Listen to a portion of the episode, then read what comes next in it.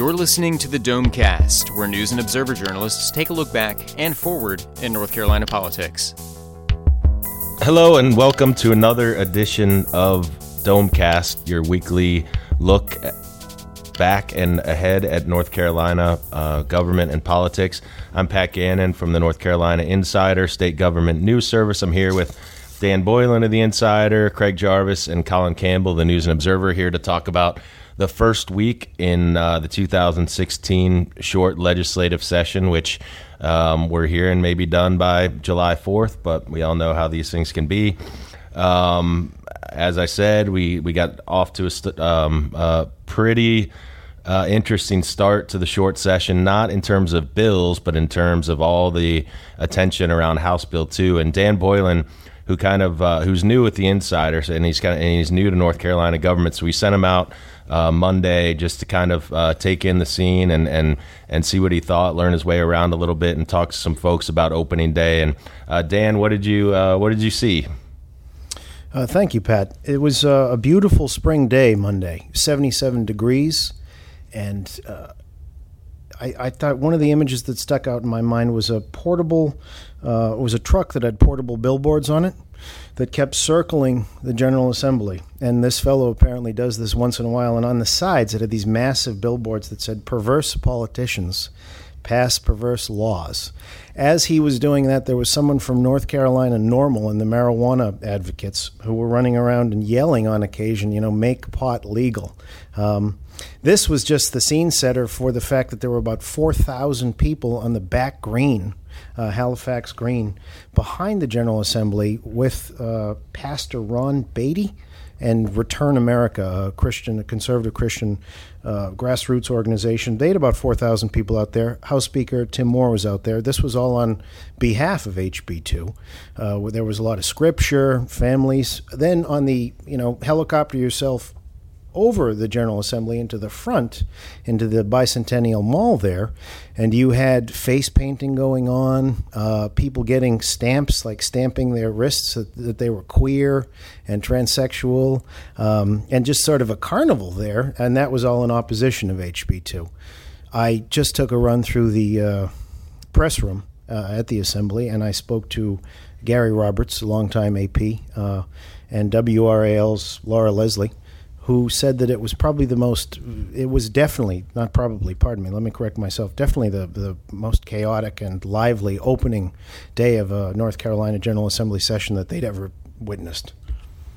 It's a very good description. Uh, there's a lot going on uh, that day on Monday. Um, as far as uh, bills this week, we didn't really get into much. The House is starting to uh, to move forward with its budget. We heard from uh, the governor on his budget, and we'll talk to we'll talk about that in the second segment. Um, we're going to move on now to uh, Colin Campbell of the News and Observer, um, who's been following. You met Dan mentioned uh, House Bill two, who's been following kind of the latest latest developments in that uh, in House Bill two. Uh, Colin, what do you know today? So uh, I think the biggest development we saw in House Bill 2 this week was uh, the suggestion of a possible voter referendum. This came from uh, Senate Rules Chairman Tom Apodaca, who's basically sort of the second command on the uh, Senate side. Uh, he was doing an interview, I think uh, it was about Tuesday or so, with an Asheville TV station. Floated this idea of uh, putting this on the ballot, possibly in November. Uh, it would probably be in the form of a constitutional amendment, as that's really the only way you could put a ballot question before voters in North Carolina is in the form of a, a constitutional amendment. And that certainly got a lot of folks talking about uh, sort of what the implications of that would would be. Uh, the cynic in me immediately thought of the uh, November election and the uh, turnout concerns that we're hearing from Republicans nationally, with the idea that if uh, Donald Trump is the nominee, some of the Republican base uh, may not want to make a decision between him and Hillary Clinton and, and may stay home. an issue of, of, social issues that's got a lot of people talking might get some of those folks out to the vo- ballot box and then would help out chances for some other statewide Republican candidates. Um, but it's all really hard to say with the polling um, how this issue would go one way or another. A lot of it depends on how something like that would be worded. So far, the reaction we've gotten to it has been fairly minimal. Uh, the Senate Majority Leader Harry Brown says it's something that the Senate Republicans are going to consider in a caucus meeting fairly soon. Uh, I asked for some comment from uh, House Speaker Tim Moore. His folks declined to comment on it. Um, really did not get much of anything uh, on this issue out of the House. Uh, ditto for some of the groups that have uh, sponsored or pushed for HB2, including the Family uh, Policy Council. Uh, they had no comment on it, so it tells me that there's a lot of folks uh, perhaps doing some polling and, and trying to uh, feel out the odds for, for what a referendum would end up being and, and what the political implications would be before anyone jumps on board Tom Apodaca's suggestion and, and makes this sort of a serious issue before the legislature. Yeah, it's a good point about this being one of those uh, issues that can keep uh, people riled up uh, as we head into or as we get closer to November. Uh, clearly, House Bill two has a lot of people talking on both sides of the aisle, and, and if you know if a referendum ends up getting debated and or put on the ballot, it's going to be discussed widely uh, through then, and I'm sure we'll see lots of HB2 yard signs in in lawns for not. Yeah, I mean it'll be almost a carbon copy. I would think of the Amendment One, the same-sex marriage amendment from back in 2012. Uh, you get fairly well-funded advocacy groups on both sides of it. You'll see TV commercials. Um, it will not come out of the news cycle, which uh, could be a plus or a minus depending on uh, how you view the issue politically. If, if, you'd like it to go away, that's not the way to get it to go away. Um, if you want to keep it as the top story on the news every night for the next six months, uh, that would be one way to do it. And I, I, I want to add something there. I think that, that this is Dan uh, when you have these stories that are, that are a tremendous confluence of culture and politics and the so-called culture wars that we've been at here in the United States for the last few decades, uh, it's amazing when you're when you're at a state legislature, when you're at a general assembly, and it's opening, and you do go home and you realize it's on the BBC or it's on the. We were on the Colbert Report. Yeah, two nights in uh, a row, I think Colbert was cracking jokes about HB two. Right, and and you realize that that, yeah, I mean, I was going to say that one adding one last piece to this on the opening day in the General Assembly, the state archives had a copy of the North Carolina uh, state constitution. Yeah, it was this uh, really interesting exhibit that was com- almost completely overshadowed. They hardly had a crowd by it all day with these amazing old documents preserved in glass and visible on sort of a, a rare occasion. Yeah, and it makes me think of that old. Uh, I think it's the line by uh, Jefferson who said that uh, Thomas Jefferson that he wanted the democracy to be noisy. And I thought he's looking down on this on the events today, and either thinks this is glorious or chaos. I, I, love that. One more, one more thing to get on in on House Bill two. Um, there were repeal bills filed by Democrats in both the House and the Senate. Uh, I think was it the first day of session or first yeah, the, the House did theirs on day one, and then I think the Senate did theirs on Wednesday. But it was virtually the identical bill. Just and, kind of and a, where did the Senate uh, repeal bill go? Okay, this was very quick uh, succession. So in the House bill, uh, the the repeal bill, I, I wondered sort of if they were going to uh, immediately kill it in the Republican leadership. In that case, uh, Speaker Moore put out a statement basically saying this is going to go through the usual process that any other bill goes through. Uh, we'll consider it. Uh, so it went to Judiciary 4 Committee, which is the same committee that um, had the original hearing on House Bill 2 during the special session.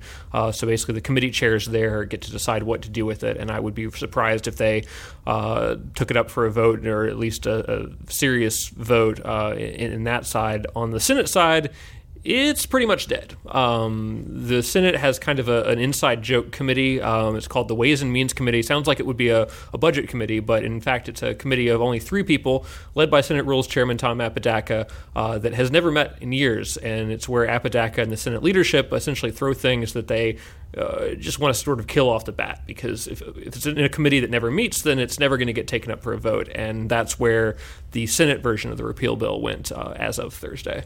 Judiciary Four, uh, Representative Daughtry's committee. Uh, he's J one. Uh, Judiciary four is Hugh Blackwell right. and Rob Bryan are the chairs. That's right. My bad. I was thinking if it was Daughtry's committee, he did allow a hearing on the medical marijuana bill last year, which uh, which got a lot of attention. Yeah. Um, speaking of, uh, of, of the, the circus atmosphere, that was uh, one where they had, they had this hearing on medical marijuana. It was very very heated. There was even an allegation of someone punching one of the Republican uh, House members on their way out.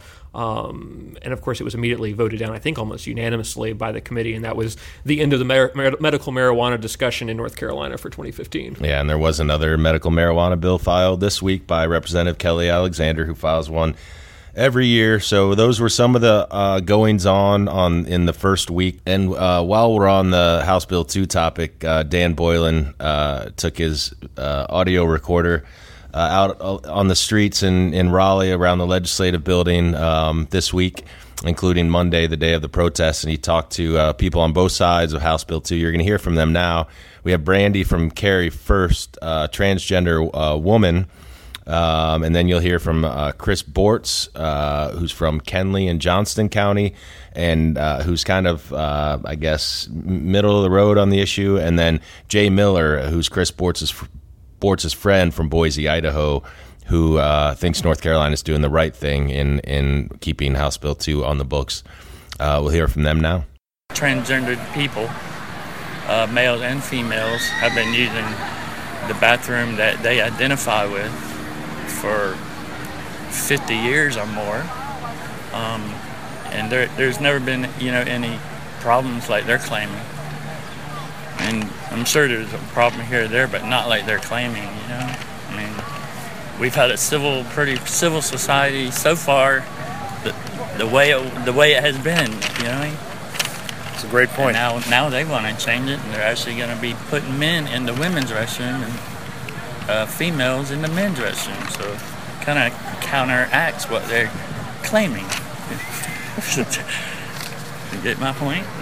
Uh, especially, I have a daughter. Uh, my friend here has a daughter. I, I don't know if I want, you know, a transgender person actually walking in on my daughter. Not saying that that happened, but so I'm not really against it, but I'm not really for it either. I'm kind of in the middle on it. I think you know I can understand it has its good points, but also stand it has its bad points also, uh, especially I mean, we've been doing it for how long? You know, men, women, they have family, you know, bathrooms now, and now they want a transgender type thing where bill will pass. Where, you know, I, I just, I don't really see the big to do over it, to be honest with you. The big to do about the uh, bathroom bill, I applaud North Carolina for taking a stance on it. Uh, I think people with their agendas have, you know, pushed other states around, and I, I applaud North Carolina for for being strong. And we'll be back with our second segment right after this. In the small town of Elmira, New York, a boy was born into an all American family. The odds of him achieving his dream in the fashion industry? 1 in 23 million. The odds of having a child diagnosed with autism? 1 in 68. I am Tommy Hilfiger, and my family is affected by autism. Learn more at autismspeaks.org/signs. Brought to you by Autism Speaks and the Ad Council.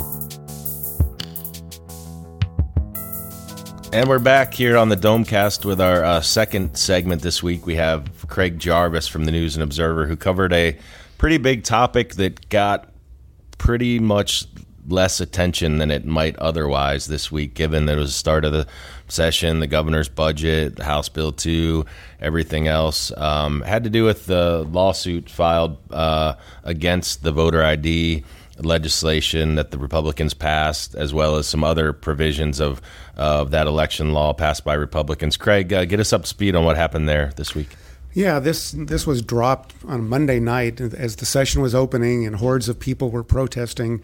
It's like the last thing anybody wanted to see, and it was like 485 something like that page opinion. Uh, was not welcome news in that regard. But basically, what happened with that is this, a federal judge uh, threw out all the um, the um, complaints filed by a group of citizens and activist groups over the uh, was a 2013 um, elections law um, bill that, that took effect, which had voter ID and shortened uh, uh, early registration, early voting. I mean that and that kind of thing. Uh, he threw it out. Um, the other side immediately said they're going to appeal it to the Fourth Circuit Court of Appeals, but. Uh, um, basically, what, what he what he ruled, I think, was that was a, on a procedural issue. There was a standard of proof was not met, uh, if, if I have that right. Anyway, um, the plaintiff's main point was that there's a two pronged test uh, for, to determine violations of the Voting Rights Act. Uh, and uh, one is if it dis- if it imposed a discriminatory burden, which left some people uh, that are in a protected class with less opportunity to participate in an election. Uh, the plaintiffs felt like they put on plenty of evidence to to support that. And the other prong being that whether that burden is linked to some social and historical conditions that have produced uh, discrimination. Um, and, and, on that point, Judge Thomas Schroeder said that there is a significant, quoting here, there's a significant shameful past discrimination. Uh, in North Carolina's recent history, however, certainly for the last quarter century, there is little official discrimination to consider. Uh, and, the, and, the, plaintiff said he was basing that all on the voter turnout from 2014. Uh, so he said it was a really high turnout, so that kind of demonstrates there's not a problem. The plaintiffs are saying, well, that doesn't isn't really probative. It doesn't take into account factors like that was a very uh, a lot of excitement around that election, big turnout turnout anyway. So. Um, in conclusion, Bob Hall, the Democracy North Carolina kind of watchdog, campaign finance, election finance guy, uh, played off the judge's comments and uh, saying agreeing there is a significant shameful past discrimination, but certainly for the last quarter century there is little official discrimination. Uh, uh, he said there is little official discrimination to consider. Hopefully, he said other judges are going to take off their rose-colored glasses and look at the facts with more care. I think I misquoted him there. I think he's saying there was plenty of discrimination to uh, to, to consider. Right. So that's really where we're at. That's uh, the other uh, big tidbit of news to go along with the other uh, things that we're talking about today, and I'm sure we'll uh, continue to follow that as that case uh, moves into the appeal uh, process. Craig, thank you and uh, once again, I apologize to all the lawyers in the room and, uh, and the listening audience, and especially those involved in this case. Yeah, people need to understand sometimes that we're not lawyers. Yeah, and, we, and actually, I didn't write this particular story in my defense, Your Honor. Uh, I'm just reporting what I know. And even even if you were a lawyer trying to boil down a 385 page or whatever yeah. it was. Uh, um, decision in a matter of minutes on Monday night, which some reporters had to do, is is just it was yeah crippling beyond crazy um, thanks craig we yep. appreciate it um, and we're gonna uh, skip at, skip over now to uh, Colin Campbell, the News and Observer. He and I will chat a little bit about the, the what's going on with the budget process. Um, Colin, kind of where are we at? Yeah, so we talked I guess, a little bit about the budget last week. Uh, the governor uh, last Friday had come out with his uh, proposal, but not the document itself. So he basically uh, previewed the highlights in a press conference and said, you know, you'll get the book with the whole budget and all the nitty gritty details on Wednesday, uh, which was when the uh, governor's budget director, Drew Heath, uh, presented the proposal to uh, a group of legislators, the Joint Appropriations Committee, which felt like it was just about every legislator uh, showed up for that meeting to, to hear what he had to say and weigh in. Um, and I think the biggest takeaway from that to me was that legislators of both parties didn't seem super thrilled with the employee pay aspect of it. The, some were concerned that teachers were getting more than rank and file employees. Others were concerned that uh, there was too much of an emphasis on one time bonuses uh, rather than uh, permanent increases that would count towards uh, an employee's uh, retirement and, and, pension balance. Um, that seemed to be the, bulk of the discussion during the uh, Q&A part of that meeting on Wednesday morning.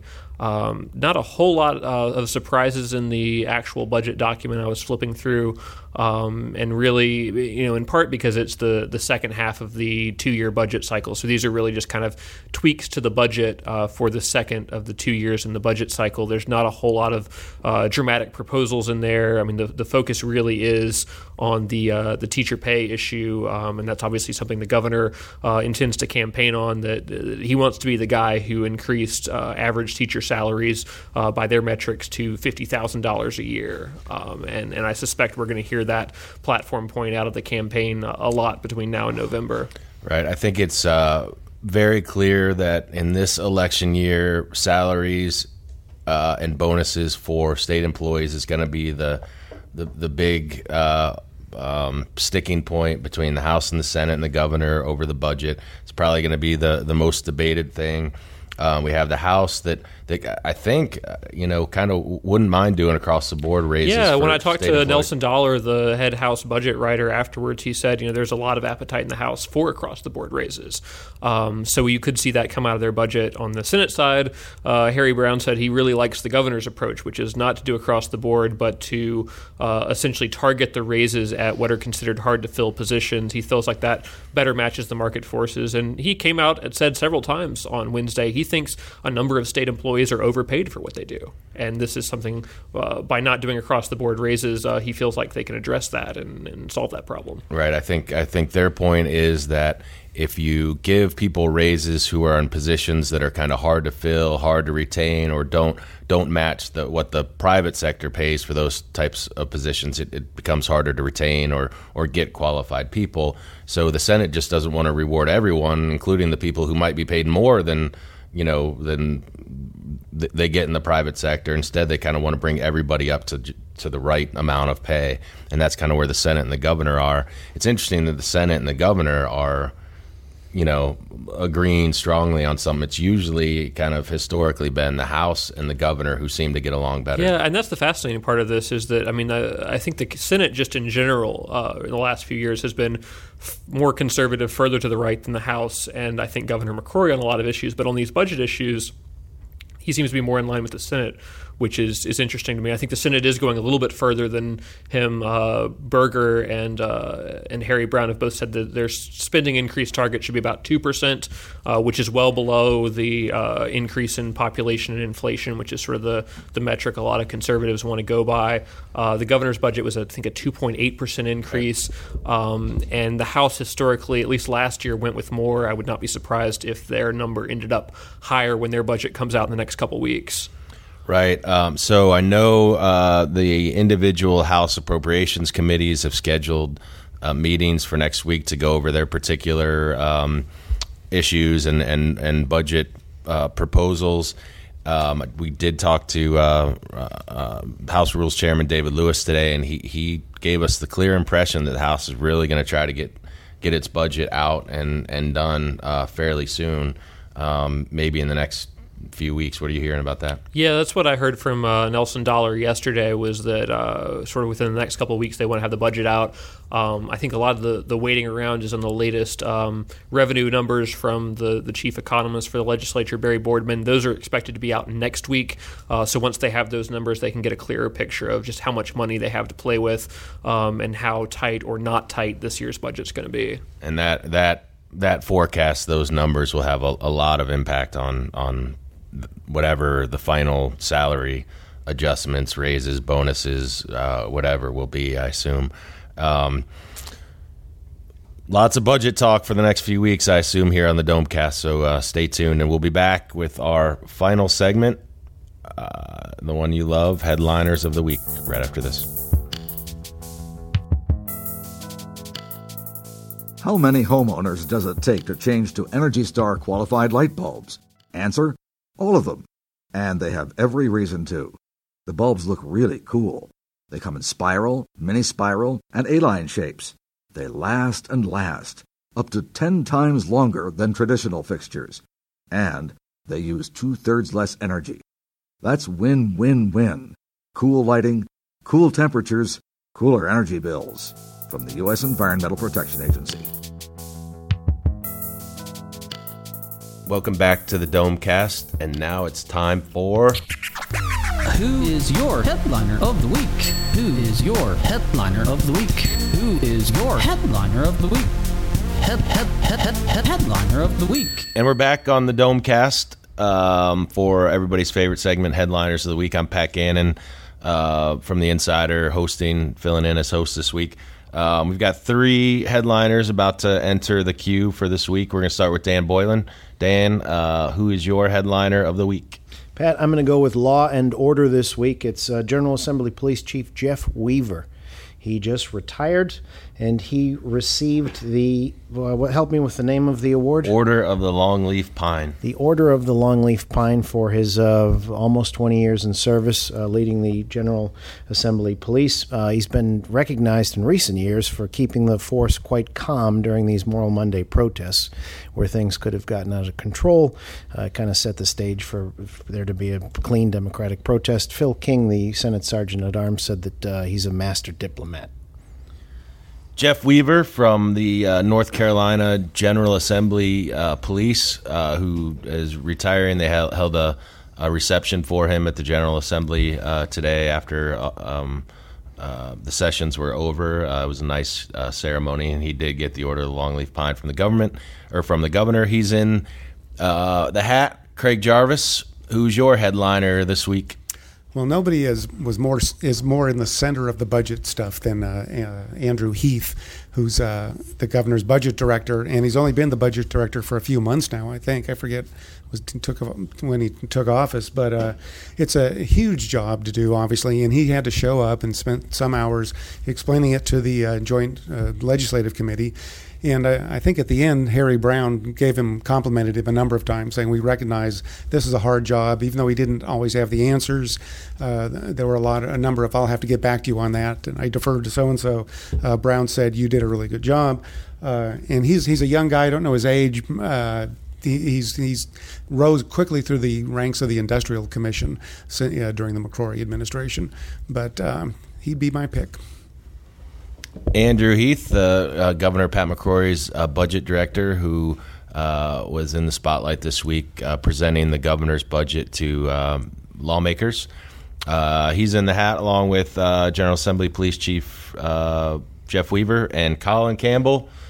who's your headliner this week? All right, I'm going with somebody who's uh, not been in the spotlight for at least for the folks who uh, read our political coverage here at the News and Observer and, and listen to, to Domecast, and that's uh, Eric Frederick, who has ably been serving as our uh, interim editor uh, of the Capitol team since January when Andy Curliss left. Uh, Eric is main job here is the as editor of the News Observer, NewsObserver.com. he has added the stress of doing Capitol editing duties for the last few months. in addition to that, so he's been getting getting to work at 7 or 8 a.m. every day and, and staying late to, to both make sure that the website's still running, but also to, to keep us going. And I think he, he bit off a little more than he thought he was going to when, when he started in January. You know, in January, we thought the, the last few months would were going to be a, a, fairly sleepy March 15th primary season, and then a nice uh, quiet lull between March 15th and the, the start of the short session. And instead, we had a huge redistricting uh, process. We had a short session on uh, transgender bathroom use, uh, and that has has carried us well into this session. But uh, he's done an excellent job uh, keeping things together on the Capitol team and, and, planning some of our bigger coverage that we've done, including the uh, uh preview of the short session, which appeared in, in, last Sunday's paper, and I thought was a really comprehensive way to, to get people ready for, for what to expect. So for his hard work and, and great leadership and uh, keeping us together these last few months, I'm going to nominate Eric for headliner. Wow, those are three great, uh, interesting picks this week. All all of whom are are very much worthy of headliner of the week. But um, being a true homer, I'm going to have to go for um, Eric Frederick, the uh, interim capital editor at the News and Observer, who's kind of kept the the the the ship steered um, in the right direction during uh, a pretty rough time uh, and very busy time uh, in state government here in Raleigh. Um, he will soon be replaced with a new uh, face uh, here uh, at the NNO, and, and we work closely with them at the Insider. So, uh, Carolina Hurricanes fan extraordinaire and, and a great fill in editor for the last couple months, Eric Frederick, is our headliner of the week. Um, this week, and we're gonna uh, since it was a really memorable week with a lot of uh, activity down on Jones Street, we're gonna end this edition of the Domecast with some sound captured outside the House chamber. Um, I guess it would have been Monday with protesters singing gospel music. So that's how we're gonna leave you today, and we'll see you next week.